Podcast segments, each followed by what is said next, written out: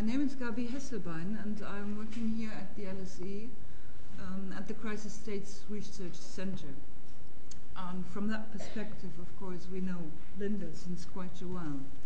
But the honor to organize the evening tonight li- li- uh, lies with RYICO, the Rwandan Youth Information Community Organization, which is present tonight with a table outside and with a few leaflets inside. Um, and I will come back to that at the end of the session. Uh, it's a youth charity working in Rwanda, and it is particularly working with children who are orphaned or otherwise troubled. Uh, you can get much more information from them themselves at the table or from a number of people who are around and ready to answer your questions. I would like to introduce Linda Melvern. Linda Melvern, an investigative journalist who, after she, if I may say so, became a victim of Rupert Murdoch many years ago, um, she started to write non-fiction books. And I'm not going to say anything about what she did before 1994, because that is really what um, we admire her for. She got her head deep, deep into the Rwandan genocide. She collected material. She dug herself into what she could find, and she is occupied with that topic now since 1994. Um, I know a number of people who do research on really troubled countries and awful histories, but to do that sort of work since 1994 is something um, I have the greatest respect for. I know what it means in, in everyday life, and uh, I admire Linda a lot for that. Uh, tonight, she is going to talk about the role of the West in Rwanda's genocide and that is, um, if I stand you correctly, finding from edition to edition to edition more material and more material and more material. If I understand you correctly, but you will probably say something to that, that the West didn't just look away and that the genocide happened, but was actively involved in one way or another. But welcome, Linda, and I'm looking forward to hearing. Thank you. Thank you.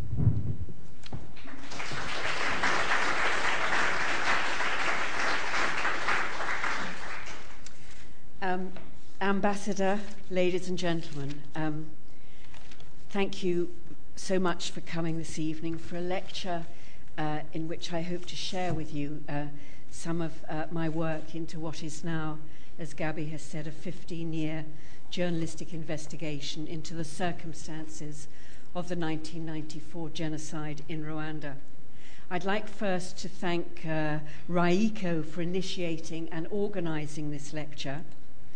I have visited their Centre for Homeless Children and Youth of Kigali as its staff cope with the legacy of the genocide, and I have seen this, the support that this small charity can provide.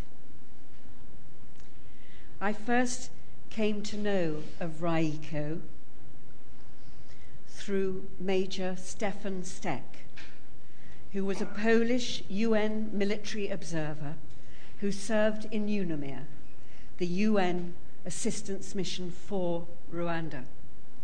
He was one of a volunteer uh, group of troops who stayed during the genocide after the Security Council of the United Nations had decided to withdraw the majority of the troops.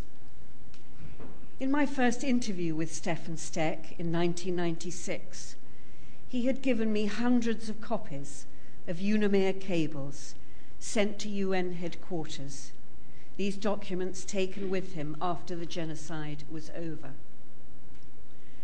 Stec's cables were amazing and they showed how once the genocide began, daily situation reports sent from the tiny garrison in Rwanda clearly explained what was taking place.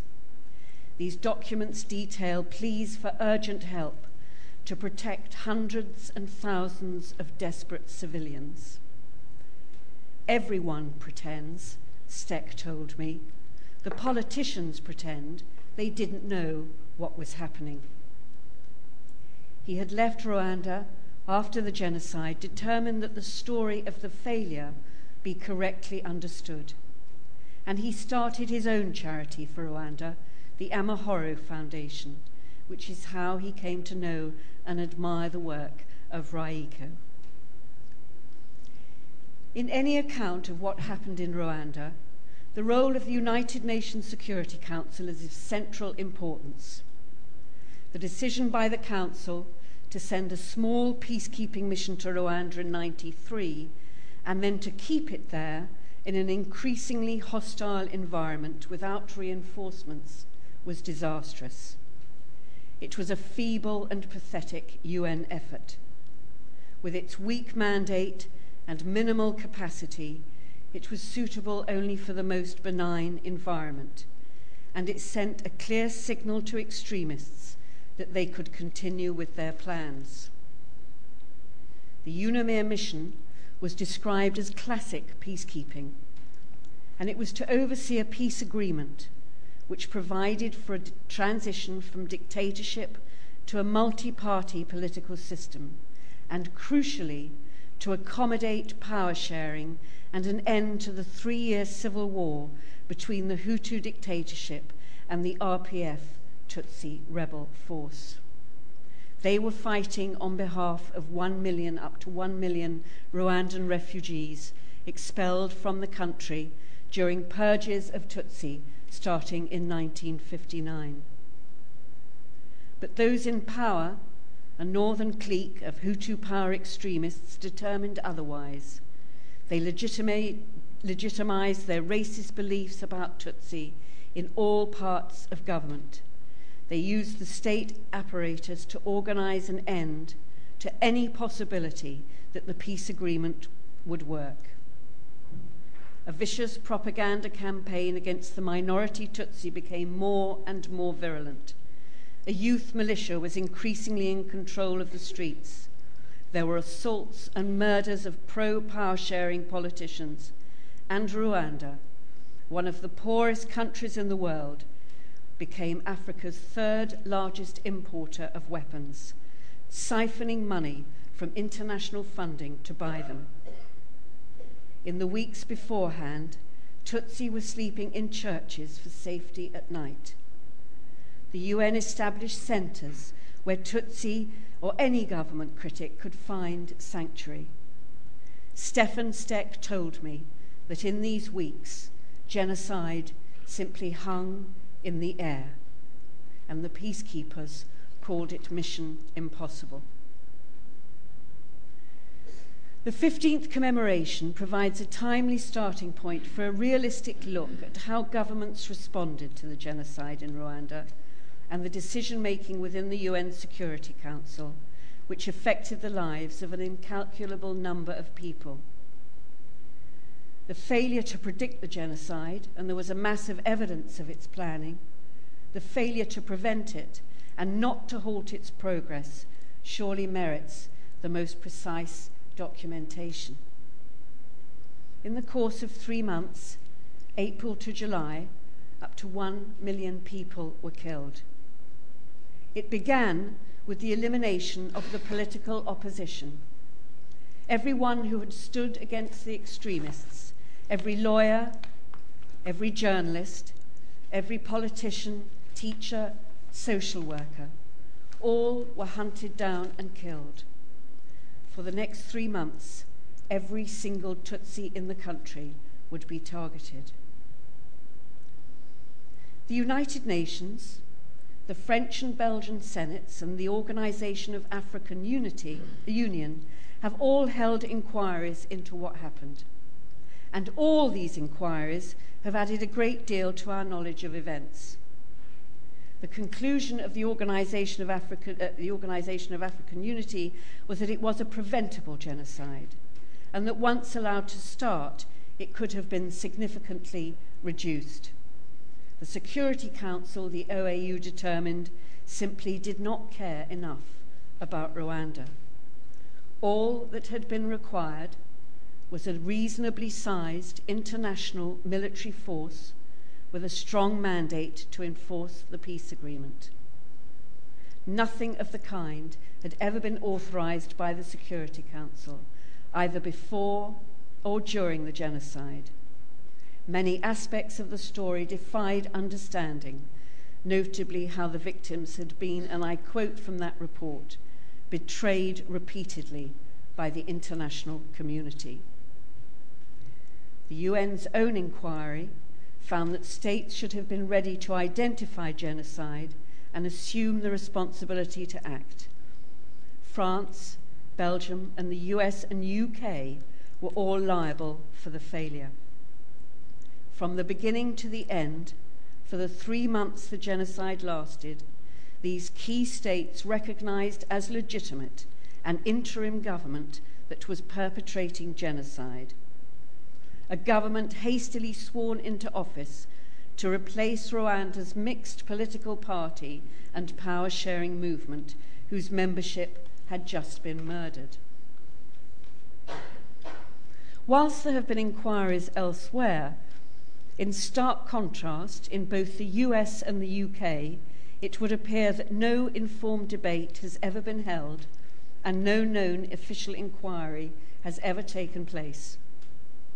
Today, in the UK and the US, the blame has simply slid away from the officials and politicians responsible for the decision making over Rwanda and who are able to claim and get away with it that they had no idea at all what was happening. I was told that the Foreign and Commonwealth Office had been extremely unsighted when it came to Rwanda, and that it was in the French sphere, a francophone African country. Also, a view developed in the UK that Rwanda had been ra- largely a US failure. And it is true that in 1994 the US did have an unparalleled military capacity to respond and it has been subsequently shown that there was in the US a clear failure to understand the range of military options available. But the criticism is more severe than this. Of the part played by the US and the UK, both with abundant means to have made a difference, Lieutenant General Romeo Dallaire, the force commander of UNAMIR, would conclude that they had done everything possible to sabotage the fulfillment of his mission. Dallaire said that the selfish and racist policies of the UK and the US had aided and abetted genocide. No answers to these accusations have ever been provided by successive US or UK governments nor for an apparent failure to abide by either the moral or the legal obligations under the 1948 Genocide Convention. Instead, today the responsibility for inaction is spread among institutions, bureaucracies, and offices. A full narrative account of the government decision making is difficult to achieve as secrecy laws continue to ensure that political leaders remain unaccountable to Parliament, the press, or the people. We may never know whether the obligations of the British government as a signatory to the 1948 Genocide Convention were raised in government in 1994. When the UK government determined that genocide was taking place is apparently not for us to know. The principal function of the legal advisor at the Foreign and Commonwealth Office is to provide legal advice to ministers and officials, including on international human rights law. This department is represented at the UK mission to the UN in Geneva and at the UN mission in New York. What advice the then legal adviser, Sir Franklin Berman, may have offered ministers about their responsibilities is apparently, according to him, protected by client privilege, irrespective of any official secrets considerations. This reveals a secret process where officials work without any kind of scrutiny or accountability. The Convention on the Punishment and Prevention of the Crime of Genocide, 1948, was the world's first human rights treaty, and it stood for a fundamental and important principle. Whenever genocide threatened any group or nation or people, it was a matter of concern, not just for that group, but for the whole of humanity. The Convention, which preceded the Universal Declaration of Human Rights by 24 hours, was the first truly universal, comprehensive, and codified protection of human rights. While the Universal Declaration was an affirmation, the Genocide Convention was a treaty. This means that compliance is not a choice, it is an obligation. The Security Council of the UN is entrusted with the application of the Convention. Article states that any contracting party may call upon the competent organs of the UN to take such actions under the UN Charter as they consider appropriate. There were no sealed trains or secluded camps in Rwanda. The killing took place in broad daylight. The methods of killing had been tried in the past and were well documented in human rights reports. Within a few days, information was available that the killing was planned and coordinated. At the end of the first week, the International Committee of the Red Cross, which maintained a presence in the country throughout, estimated a death toll of 10,000 civilians murdered every day. After three weeks, the International Committee of the Red Cross, in an unprecedented statement, pleaded for the UN Security Council to act to protect civilians. It was then a milestone recognized as a milestone event. But in the case of the then Prime Minister John Major, the Rwandan genocide has completely vanished from the public version of his period in office. And there is, for instance, no reference to the Rwandan genocide in the index chronology, or the chapter on the wider world in his autobiography. One senior diplomat responded to one of my questions with, Of course, we didn't do anything. Neither the press nor the public was interested. I was told that Rwanda was not in the British sphere in Africa. There was no British embassy in Kigali, and there were no British interests. The time and resources were being channeled into the problems of Bosnia, and the UK was trying to disarm Iraq. The UK mission in New York, I was told, was overwhelmed with other issues. But we are a permanent member of the UN Security Council. We are not New Zealand or Norway.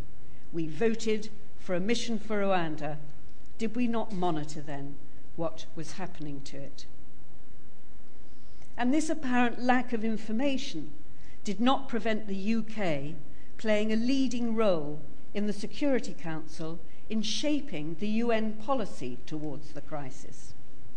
It was the UK, for instance, that had first suggested a small interim presence in Rwanda and a British compromise resolution that mandated the removal of most of UNAMIR. British diplomats had argued that anything other than massive military intervention was impossible. The UK ambassador in the Council described Rwanda as another Somalia. It was not. The political situation was more akin to that which existed in Northern Ireland. The UK had suggested leaving a token force behind in Rwanda, as the UK delegate explained, in order to appease public opinion. As the Rwanda crisis unfolded, there were increasingly long and bitter closed door meetings of the Council to discuss what to do. And someone gave me an account of these secret meetings, and I also spoke at length to two ambassadors who attended them Karel Kovanda of the Czech Republic and Colin Keating from New Zealand. This document exposed the political realities behind the human rights rhetoric, and there were some troubling aspects. In the first few crucial weeks, the systematic and continuing slaughter of Rwandans was not once discussed at any length in council meetings. There was no discussion at all in these early weeks about the possibilities which existed to rescue Rwandans. There were instead strenuous arguments from the UK and the US against intervention. We know next to nothing about the amount and quality of the intelligence available to the UK government at this time. In the US, a minimal number of documents have been released, and we all remain largely ignorant of the decision making process. From the time UNAMIR was created, Rwanda was accorded a low priority. It was not considered the smouldering vo- volcano that it really was. But it was not a semi permanent low level crisis, as a recent US report has claimed. Before the genocide began, there were detailed briefings to UK and US missions at New York from Belgian diplomats describing how dangerous Rwanda really was. Death lists, the militia, the hate radio, the collapse of the peace agreement and how urgently in this weeks beforehand reinforcements were needed. But the UK and the US refused any idea of reinforcements on the grounds of economy. After four weeks of genocide at the end of April and in early May 94, in the UK, Human Rights Watch, Amnesty International, and Oxfam repeatedly and publicly called on the British government for immediate action to protect civilians. On May the 3rd, the director of Oxfam, David Bryer, delivered a petition to number 10 Downing Street with the British actor Helen Mirren. An accompanying letter told the Prime Minister that the genocide was potentially on a scale not seen since Cambodia. The UN could not stand idly by a relatively small UN force could offer protection. David Bryer recalled later being fobbed off with all sorts of platitudes. Ed Cairns, who was an Oxfam policy advisor, said that anyone other than a fool knew that military intervention was what was needed. There were regrets later at Oxfam at the lack of time to devise a strategy and they believed that they should have tried to shame the politicians and officials responsible for the decision making. The then Foreign Secretary, Douglas Hurd, admitted that Bosnia had been the priority because it was, quotes, in our continent. In the House of Commons, Hurd said, They are close to us in Bosnia. It is right that we should be devoting such effort to them. Some years later, he wrote, it never occurred to us, the Americans or anyone, to send combat troops to Rwanda to stop the killing. I record this as a bleak fact. In 2004, Douglas Hurd explained that the UK government had been slow to realise the enormity of what had happened. One of the most important documents that STEC gave me is a cable from Romeo Dallaire, the force commander, dated the 12th of May, and sent to New York for the consideration of the Council. It gives the locations of 91 sites throughout the country where people had been herded and were at risk from daily killing raids by the Interahamwe.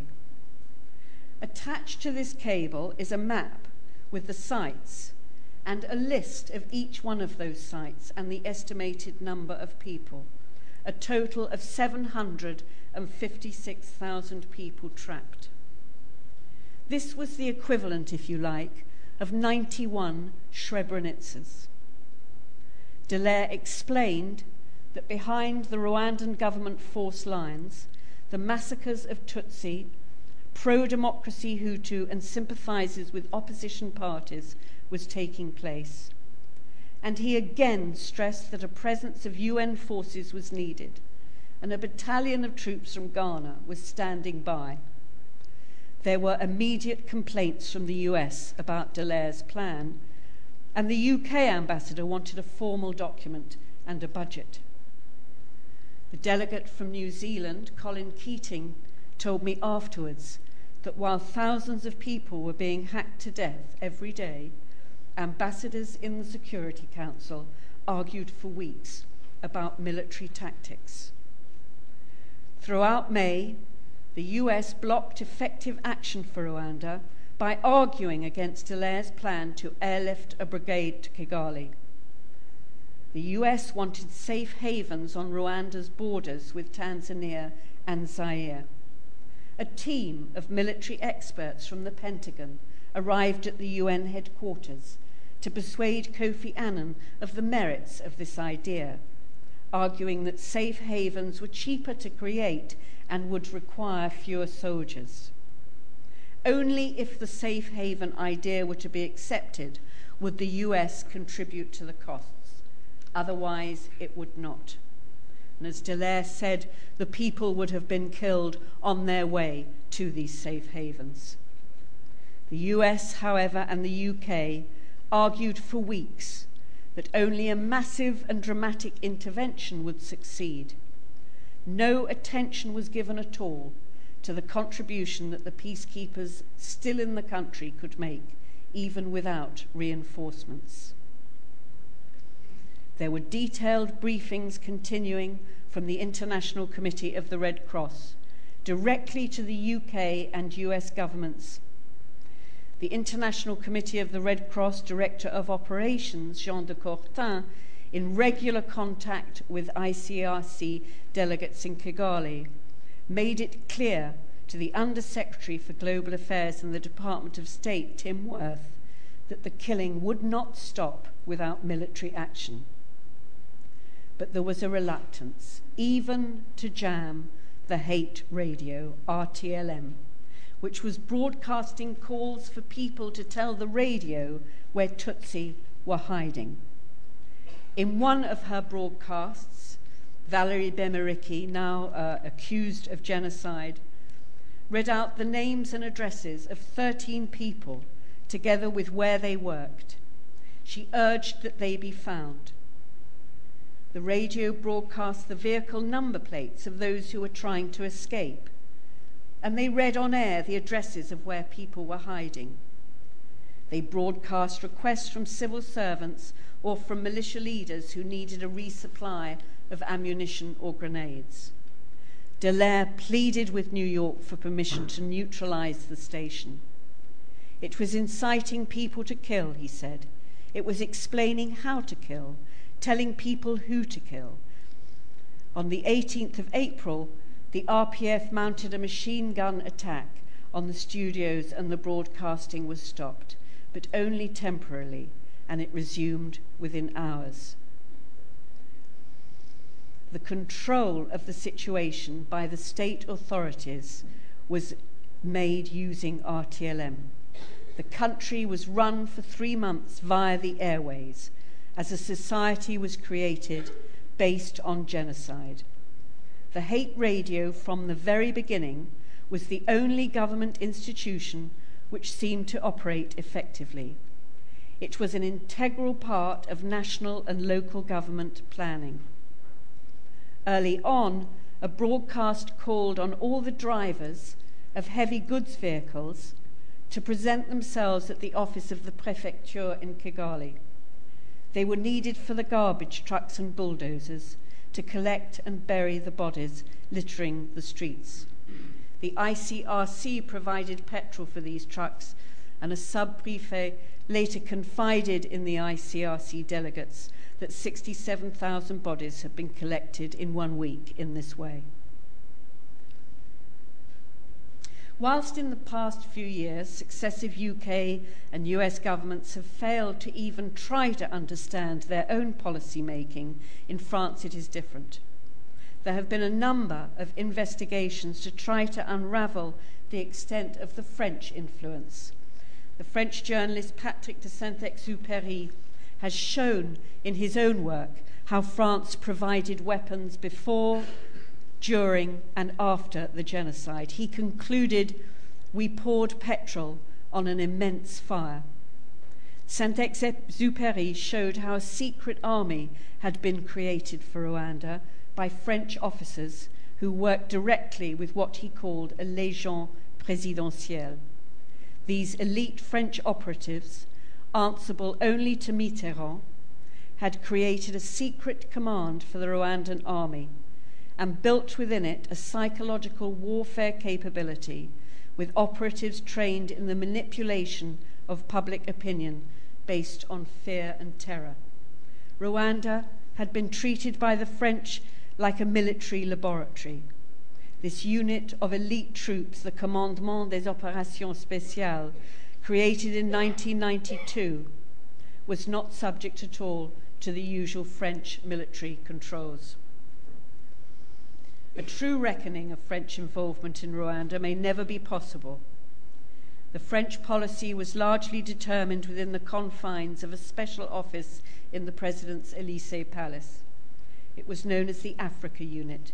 It operated through a network of military officers, politicians, diplomats, businessmen, senior intelligence operatives, and mercenaries, and at its center was President Francois Mitterrand. One of the more contentious issues is likely to remain the extent of influence of senior French officers who, on the 6th of April 1994, were embedded in the elite units of the Rwandan army.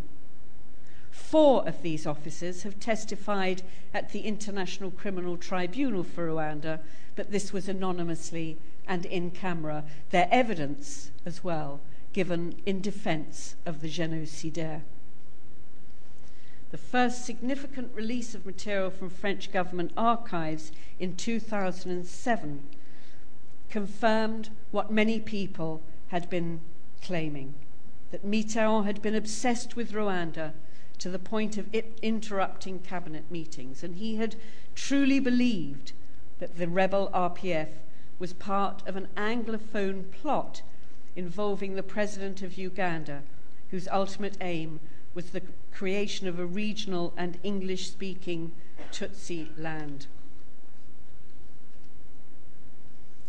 Since 1994, there's been an almost continuous series of debates, studies, and resolutions on the role of the West in Rwanda's genocide, and these have all shown how little true humanitarianism there is at the heart of even states which both possess abundant resources and which profess a commitment to human rights.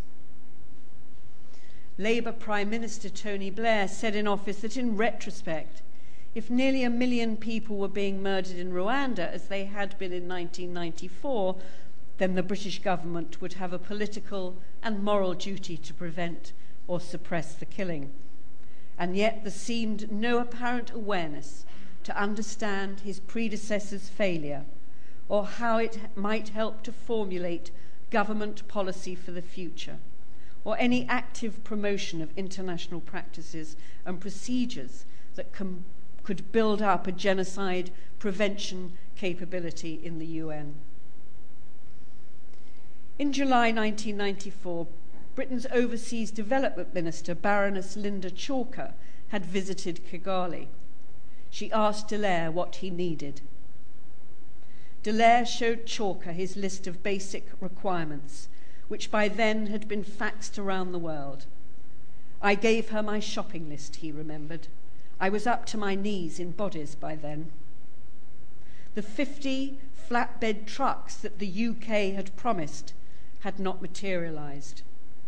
Speaking later on a BBC TV Newsnight programme, Chalker would blame Dallaire's lack of resources on, quotes, the UN which she claimed really should get its procurement right. The 1994 genocide in Rwanda is one of the most horrible crimes of our age.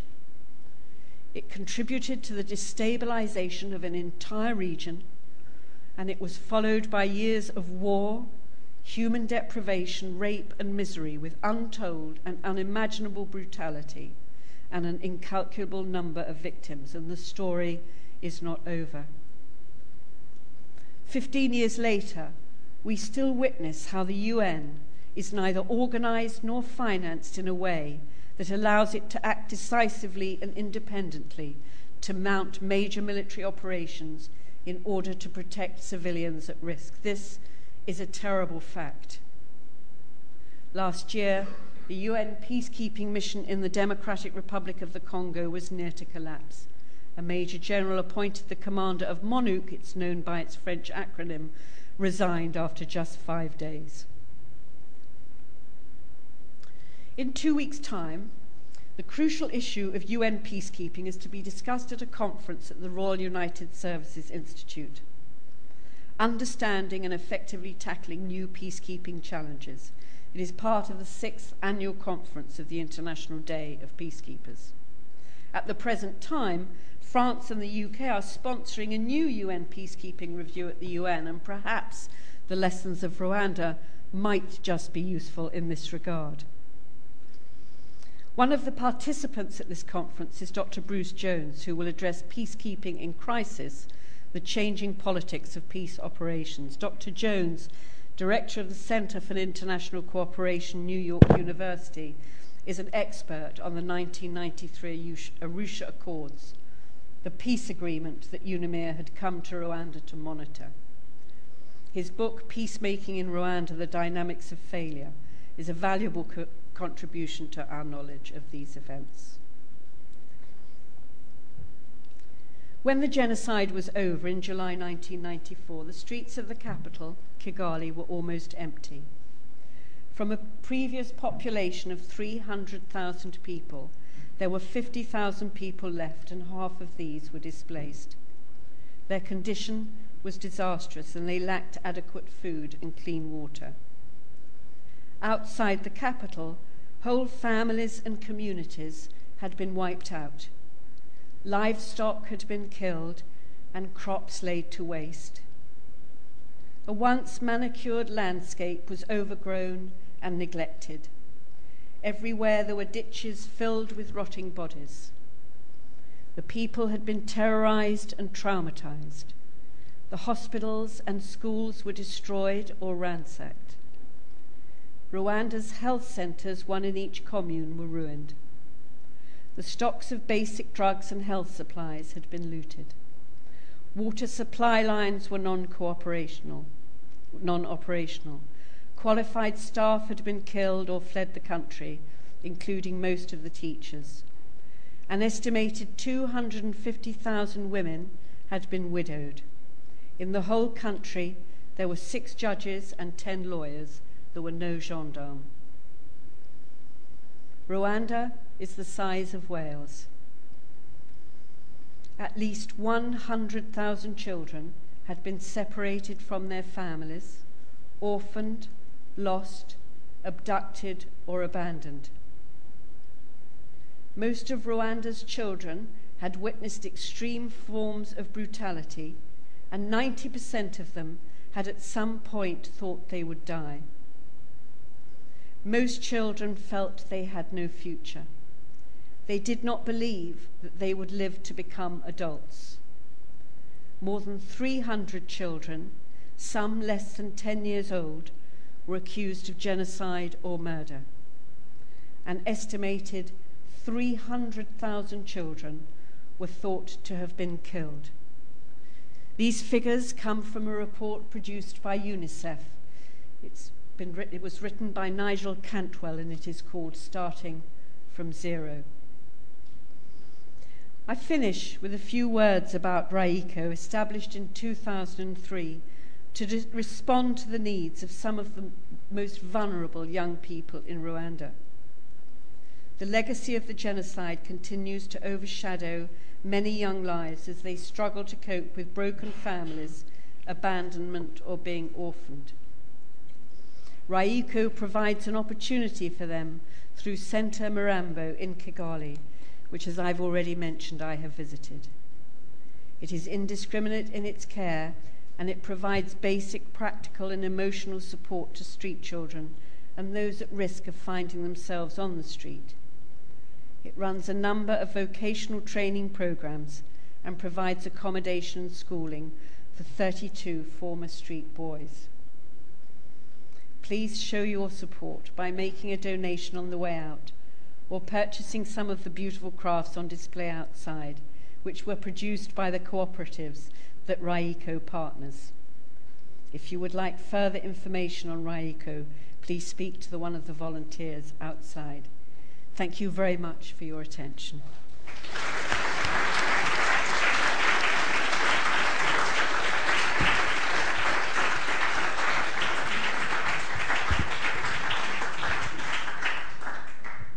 Thank you very much, Linda. Um, before I open the floor for questions and answers, uh, I would like uh, to ask you two questions. One is a very short technical one. Are your two books um, available outside? I'm, I'm sorry, I'm, I'm not really aware of it. Can, can we buy them here? Um, Linda? yeah. Um, there, there are copies of Conspiracy to Murder, my first book on the genocide. Um, I came to this through the UN. I wrote um, My third book was a 50-year history of the United Nations. So I came to this through peacekeeping and I was in New York. It was being filmed by Channel 4 for a series called UN Blues for the 50th anniversary of the UN. So I was in New York filming in April 1994. Um, and this is when I first started uh, interviews with um, some of the ambassadors in the Security Council. And once I was leaked the document that, revealed what was said in the secret meetings of the Security Council, I knew I had to do a book. And that book, A People Betrayed, uh, was published in 2000. I found it very difficult to get a publisher to be interested in it, but it was finally published in 2000. Um, the second book I wrote is called Conspiracy to Murder, and that is available outside. And it describes how the genocide was planned, paid for, and perpetrated. Um, that book is available. I have just recently completed the manuscript of an update of A People Betrayed, and that is to be published on July the 17th, which is the official end of the genocide period. Thank you. Um, you were pointing out the role of the West and its responsibility in the UN genocide.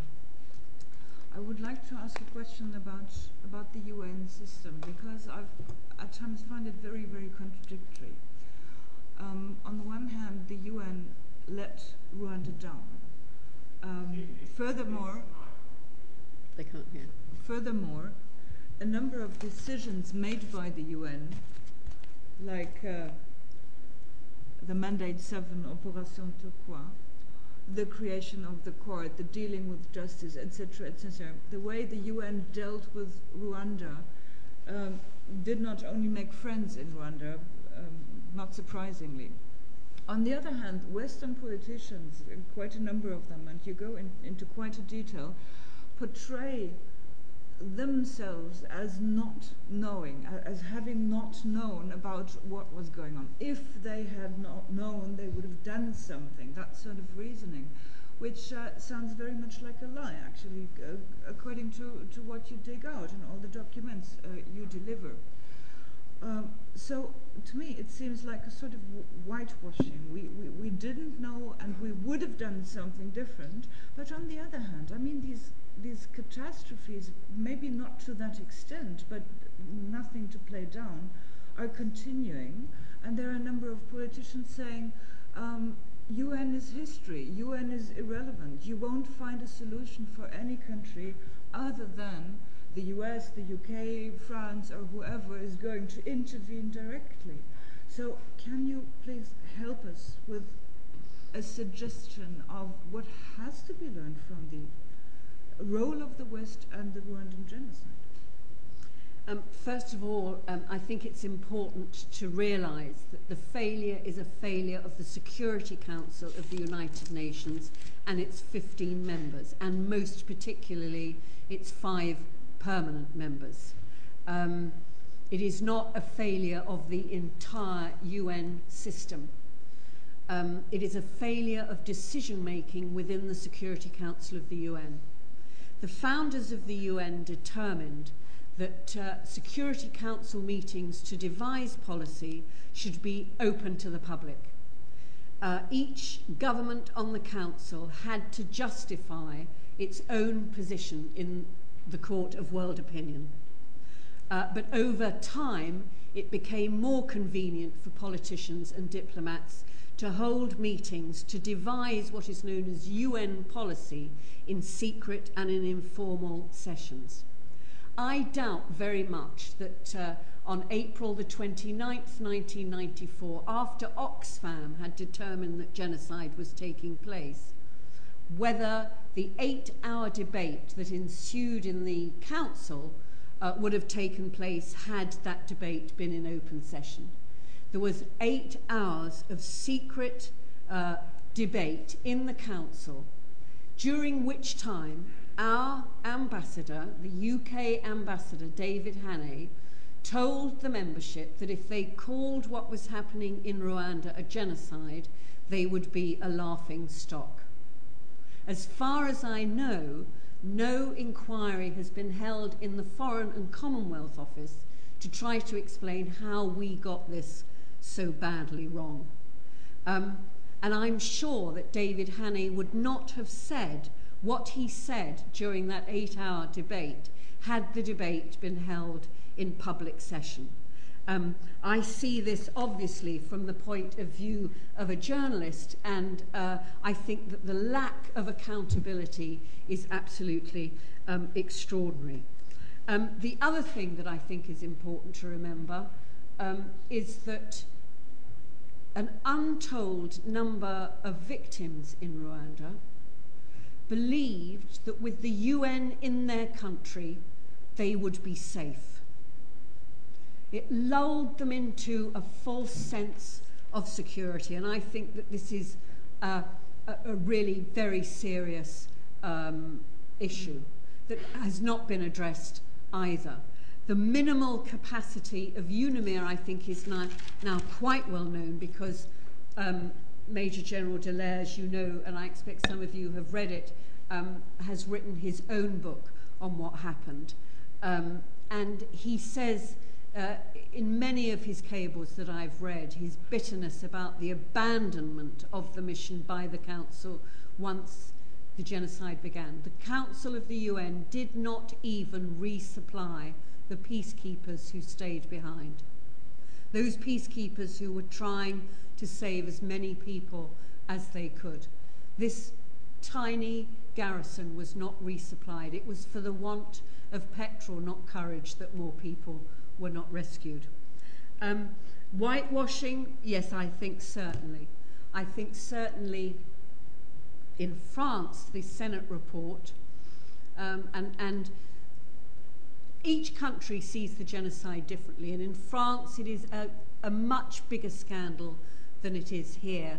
And there is now talk of another inquiry by the Senate because of the disturbing information that has been dug up by human rights groups and journalists.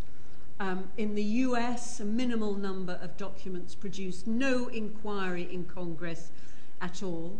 In the UK, the silence continues. The one inquiry that I think really was not a whitewash and that is really worthwhile is that conducted by Belgium. And the Belgium Senate inquiry decla- uh, declassified documents uh, that show the cables that went from New York to Brussels um, and from Brussels to Kigali. This is how we know that the British and the US were briefed by Belgian uh, uh, politicians about the risks uh, that existed in Rwanda. So, yes, I think there, that is a whitewash, but not necessarily in Belgium. I hope that answers your question. Okay. Um, please raise your hands when you want to ask questions or make a comment. And I think I saw one there, there, and there. Could you, James, start, please?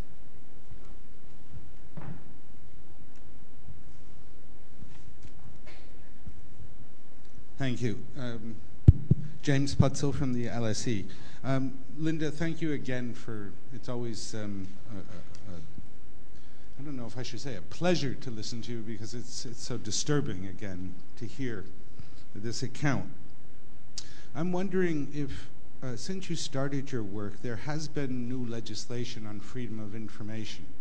Um, do you know, or have you tried to pursue freedom of information uh, legislation inquiries in UK and in the United States? And with, with, with what results? Or has anyone else tried? Um, and I'd be interested to hear that as I think uh, a lot of students here um, might pursue research through those mechanisms and, and what have been the, uh, the problems in getting more documentation released. The, the second thing is the French. I mean, you, you speak about the scandal. It goes on, it goes further because the French have a particularly belligerent attitude towards Rwanda to the point of arresting recently the um, chief of protocol of President Kagame. Um, and it's quite an extraordinary continued belligerence. And I'm wondering how you explain that. Would you like to answer first or collect? I collect, I think. All right. There was someone up there.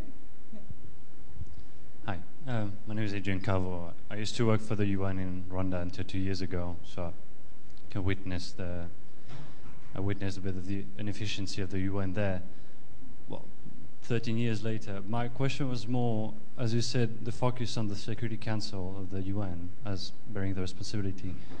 What, how do you estimate, how do you define the role and the influence of the presence of Rwanda within the Security Council as a member? In the non in the, as one of the non-permanent members of the Security Council. Thank you. And over there, please. Um, then I think you should. Yeah. S- Sorry, mine is going to be two questions. Perhaps you want to answer the first two first. No, if, Perhaps you, do you want to, want to answer the first two questions first? Because I've, I've got two questions. shall I take the others and then? Okay. Um, yes, there have been um, uh, freedom of information requests, and the response has been so far from the British government that any release of docu- documents would affect, adversely affect uh, the relationship with another country. And I'm assuming this is France. Um, when I interviewed David Hannay in December 1999, he said to me, uh, as well as saying that we were extremely unsighted, he said that we also, as a country, believed what the French were telling us. So one can only assume that that is the, the reason why documents have not yet been released. In the US, um, I have just put in um, an FOIA request. Some documents have been released. Um, I expect you know the work of Samantha Power in Atlantic Monthly, who wrote um, a long piece about how in the US in Washington, uh, the knowledge of the genocide was known. I think that this is quite clear now. But it's a minimal number of documents. There's an awful lot more that needs to be done. Um, and I would like to say here that uh, in the last 15 years, um, it's students who've shown an interest in this. In many cases, in many of the areas that I'm still looking at, where there are huge gaps, it's students who are working um, on it. And if anyone um, wants any subjects for PhDs, I could give you a dozen from the top of my head on this because there's so much that needs still uh, to be dug out.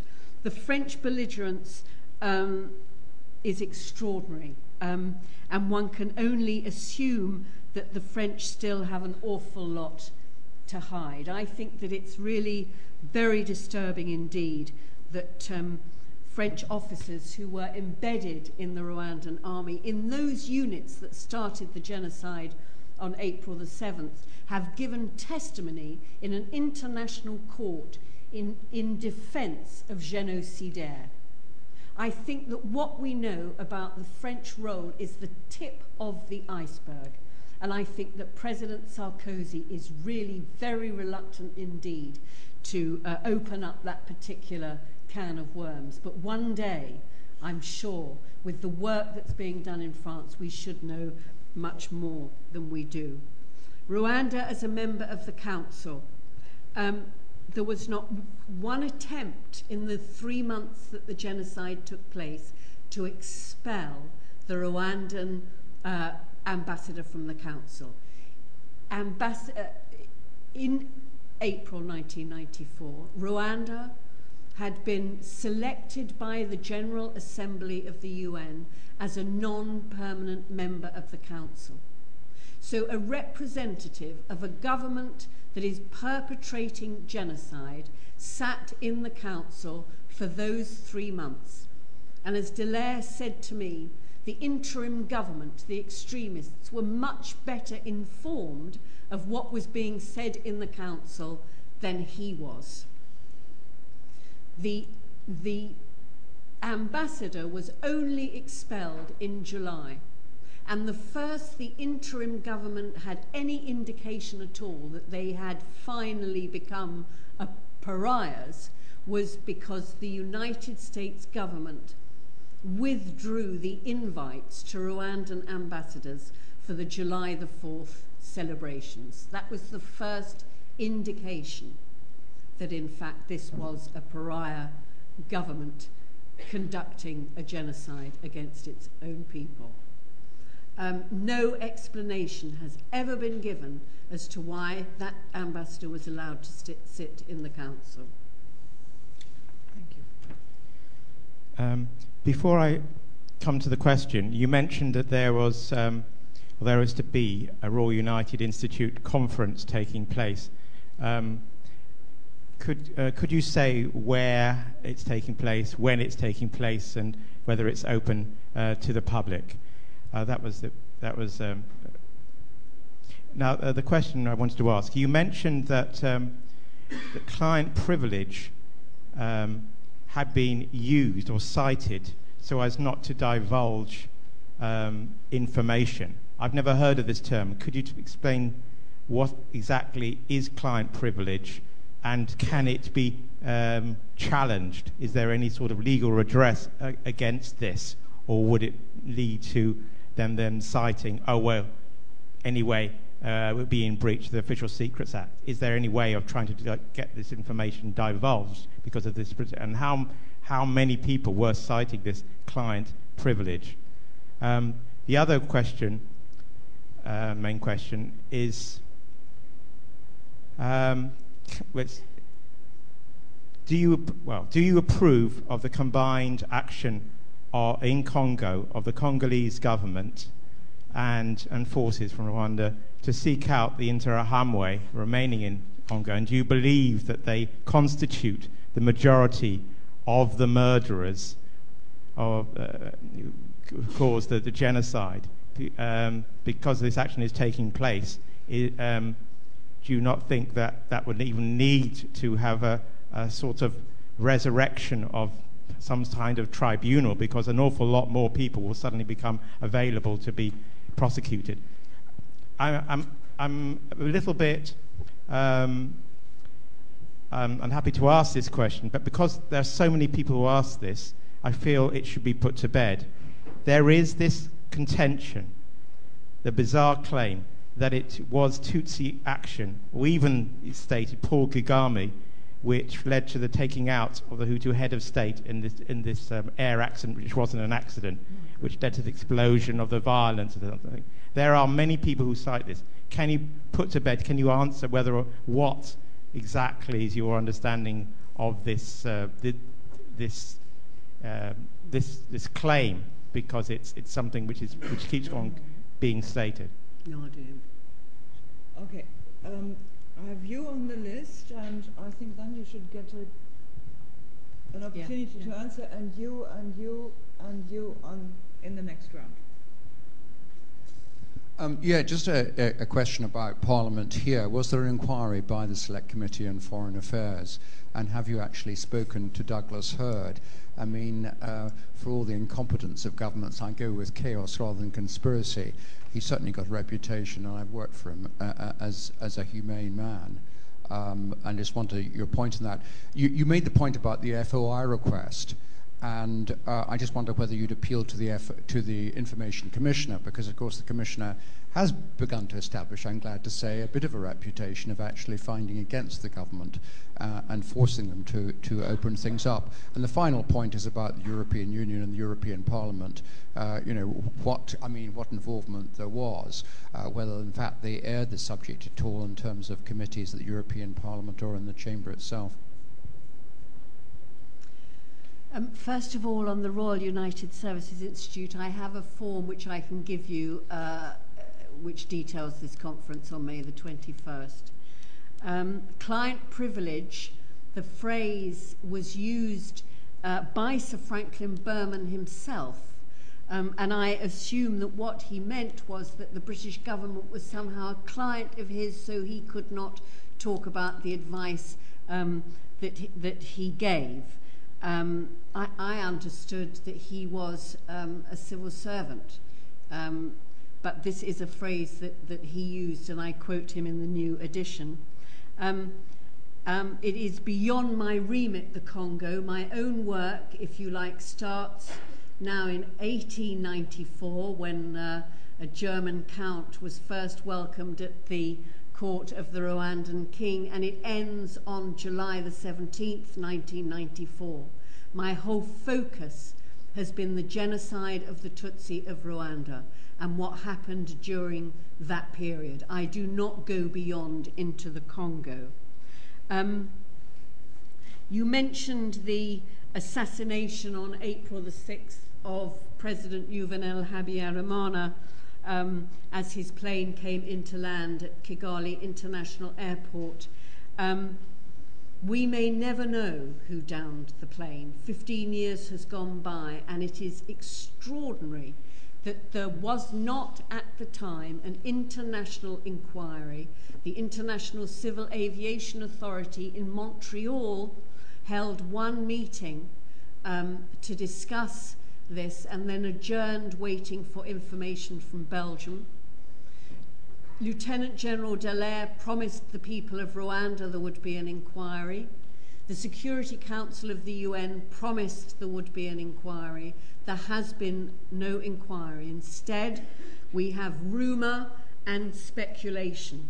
Um, I expect you know of the report prepared by a French judge, Louis Bruguière, into um, this uh, assassination, and he claims, using witness testimony, that it was the present uh, president of Rwanda, uh, Paul Kagame. There is not one shred of evidence to prove that at all. And the major witnesses for this French inquiry have retracted.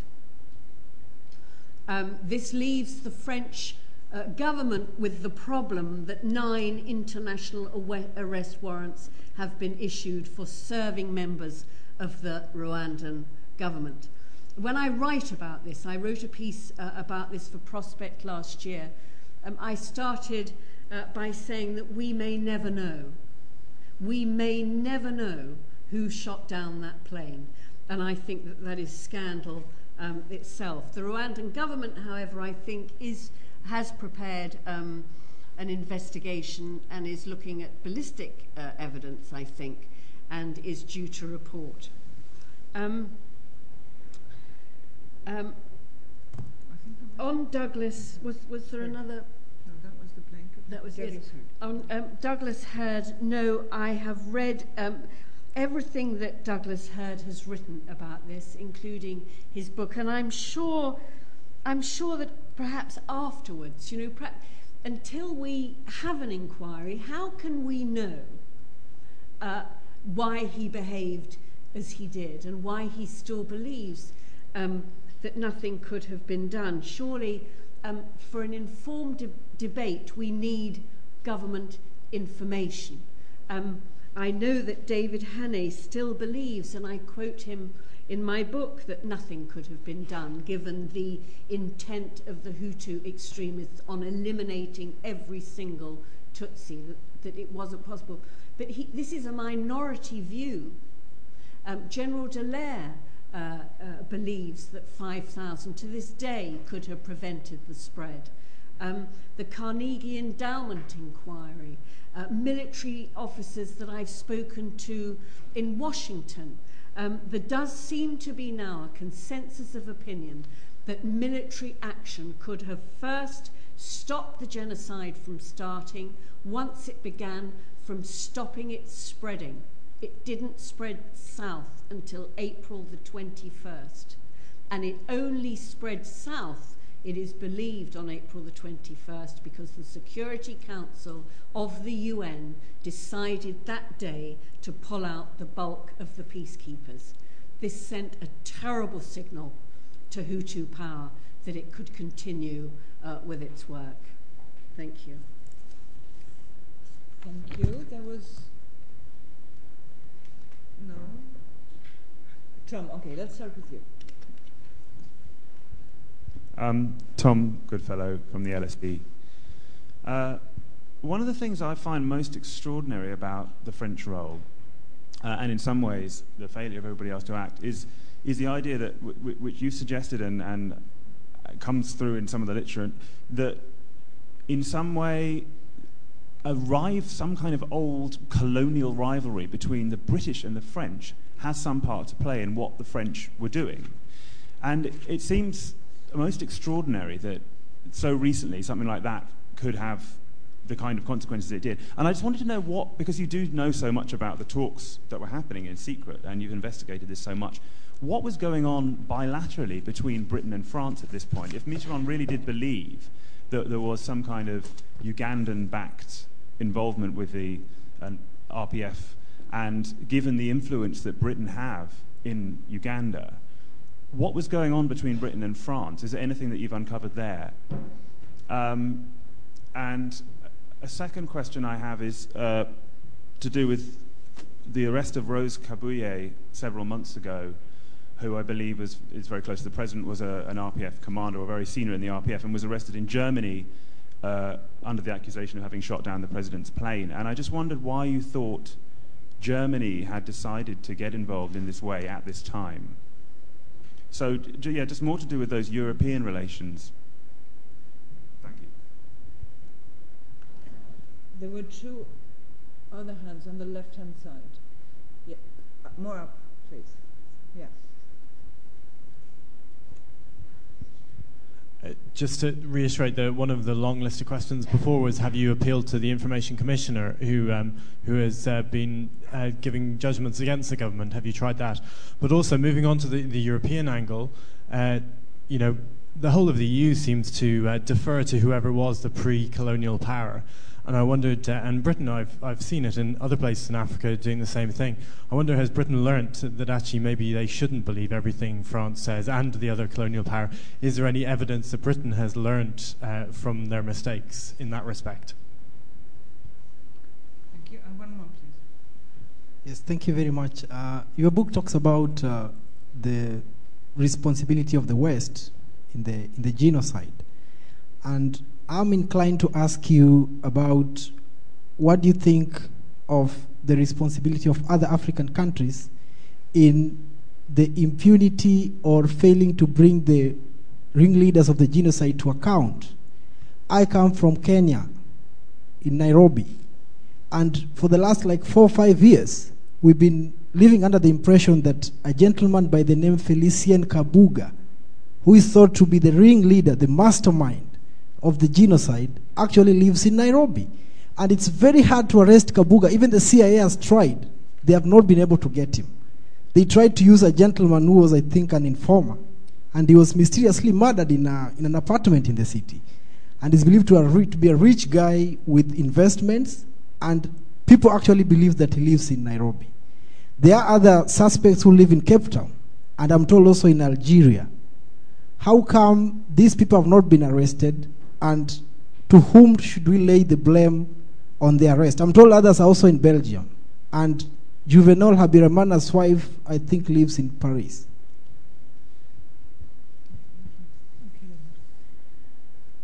Um, very difficult question about the relationship between Britain and France. I wish I knew at that time. Um, what we do know from the release of um, of documents from the Mitterrand archive is how certain Mitterrand was that the invasion uh, by the Rwandan Patriotic Front in October 1990 on behalf of the refugees was an invasion by a foreign power, uh, by Uganda, determined to create what was called a Tutsi land in the region. Um, there is no mention in any of the documents that I've seen so far um, that he was concerned in any way whatsoever with the refugee problem. As far as Mitterrand and the Africa unit were concerned, this was not a refugee problem. This was an invasion by Uganda on a neighbouring state in order to take control of it. Um, but as I say, there's an awful lot more that we need to know. Um, on the Rose Kabuye arrest, Rose Kabuye is the President Kagame's chief of protocol. She was a colonel in the RPF, and she was arrested in uh, Germany uh, as she was hoping to prepare a visit of the president uh, to that country. Um, I understand it, uh, it, this way that in fact um, the Rwandan government may have been warned that her arrest was likely, and the Rwandan government uh, took this as an opportunity to test the French case in court, to test Jean uh, Louis Bruguiere's report in court. Um, and that's as far as I know. Um, and this has happened. I mean, as you know, Rose Kabuye is now back in Rwanda. Um, I've read the Bruguiere report, uh, uh, the, the, the, part of it that has been published, and it, it, is, uh, it is deeply flawed. And I think it's also of com- some concern that Bruguiere is very close to uh, one of the mercenaries, at least, Captain Paul Barril, who was involved in the affairs of Burundi and in Rwanda at the time. It's this tip of the iceberg. We know very little about this at the moment. No, I have not tried an appeal to the Commissioner, um, but I will. Um, responsibility of other countries. Um, the organisation Redress estimates that there are thousands of genocide suspects all over the world who escaped thanks to the French Operation Turquoise when the genocide uh, was over. As you all know, in this country, four suspects have recently been released um, and are now uh, living uh, back openly in London. Um, Felicien Kabuga is apparently still in Kenya. There are dozens, if not hundreds, of genocide uh, suspects in France. This is a huge problem for international justice. The International Criminal Tribunal for Rwanda, which was established after the genocide was over, has perhaps some 60 uh, people either convicted or still uh, un, uh, undergoing trial. Um, but the list of category one, i.e., those who planned and perpetrated the genocide, runs to 240. Um, and it would seem that with the closure of the International Criminal Tribunal for Rwanda, which is now being mandated by the Council, the majority will escape unless individual governments decide to put uh, suspects on trial. That is one of the only solutions possible. Thank you. I'm sorry, but uh, with respect to the time, um, we are only able to listen to sh- two short questions, please, and two short answers. And that is you uh, and you. Can, yeah? can you ask Peter please? In the front, yes, yes. Okay, one more. One more. Three short questions, please. And from the. Four short You are aware it will be after eight. Huh? All right, four short questions. I'm sorry, I'm not going to ask a question. I just want to make a comment for the audience here that when you look at what is happening in Africa vis a vis Europe, I'm afraid we have to go right back to 1800 because France and England will not sell each other if they think one of them is going to lose. What they are fighting for are the minerals in Africa. And we as Africans are there, we are just nothing. We are not even puppets on a string, we are just literally nothing. If they can get the African presidents to be hung or to shoot each other, all the better. The Africa does not manufacture these weapons that are killing us in Africa. It is France, it is Germany, it is England, it's America. They know that once they've given you this material and you are angry with your next of kin or whoever, you are going to use them. And after the war, you owe them so much. So the thing that makes money for Europe is the manufacture of weaponry. And they have to sell this weaponry by any means possible.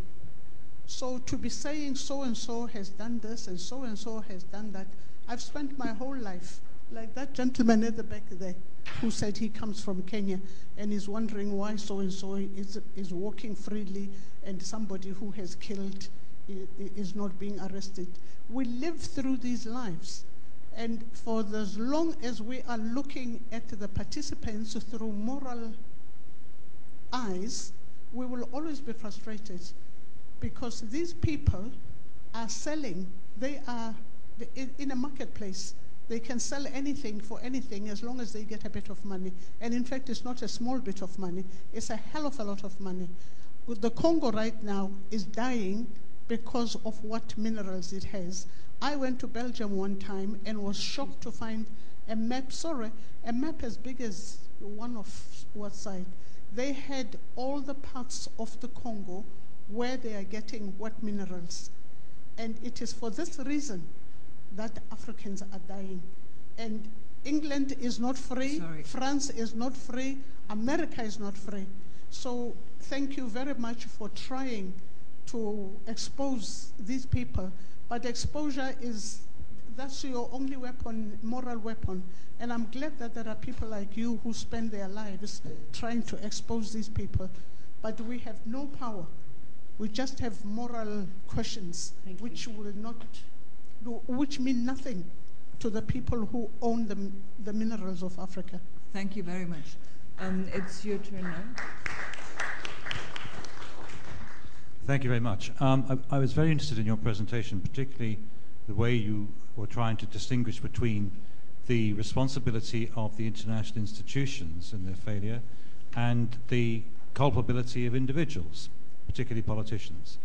And I wonder whether in the years that have gone by and the research that you've done, whether you could comment now on where we are today in relation to another instance of this breaking out. I'm particularly interested in the advancement of the concept of the responsibility to protect within the international community when such an incident starts to occur. And how do you think nowadays we would see the interplay of um, the European Union and its security and defence policy? I'm thinking of the EU um, ability now to launch uh, uh, an, a- an intervention through a peacekeeping force, something that is relatively new. Um, and I'm also thinking, of course, now of the increased effectiveness of the African Union in its peacekeeping role.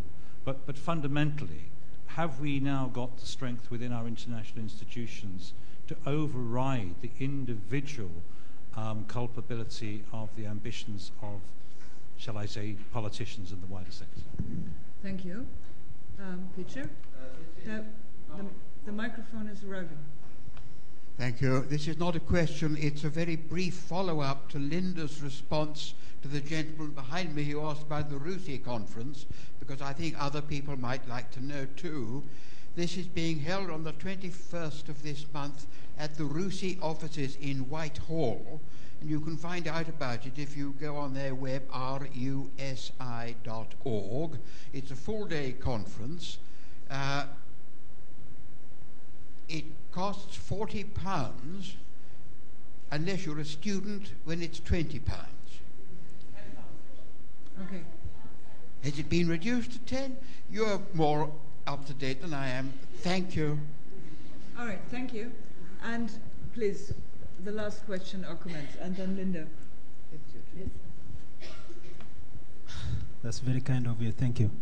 Uh, my question is about the four suspects who have just been raised by the British judge here, um, citing Rwandan uh, justice system uh, weaknesses and the lack of uh, a legal system to try them here. Uh, my question is: Is that the end of it, or uh, these guys now going to be free to live in this country? Thank you. Um, yes, the, uh, the responsibility to protect, known as R2P, is, um, I thought, quite an extraordinary uh, initiative. Um, but I did wonder uh, why we need it when we have the Genocide Convention. Doesn't the, the convention, even though lawyers will argue whether there's a legal or a moral obligation, but, but it, it's at the apex of international law. And, uh, and I rather look to the convention rather than the responsibility to protect. On the European Union, yes, it is interesting. Someone said to me once that if in the Security Council of the UN there had been a joint European Union seat, not France, but a joint European Union seat as one of the five permanent, the genocide may never have happened at all because this rivalry uh, would not have existed. Perhaps that's in an ideal world. Um, strength to override the bullies who take over the playground, I don't think so. It's not something that we've seen, certainly looking at uh, the role of MONUC. Um, um, is this the end of it all? We've just released four genocide suspects. Um, there are possibly hundreds more in London. I sincerely hope not. I hope that something will happen, and if there's an expert here who can explain it to me, for us to put them on trial, for them to be put, if it's not possible to extradite to Rwanda, and if the court, the International Criminal Court, because of finance apparently, is closing, then this is just not acceptable. They have to be put on trial in this country. Is there somebody over there who knows a bit more about this? Please, can.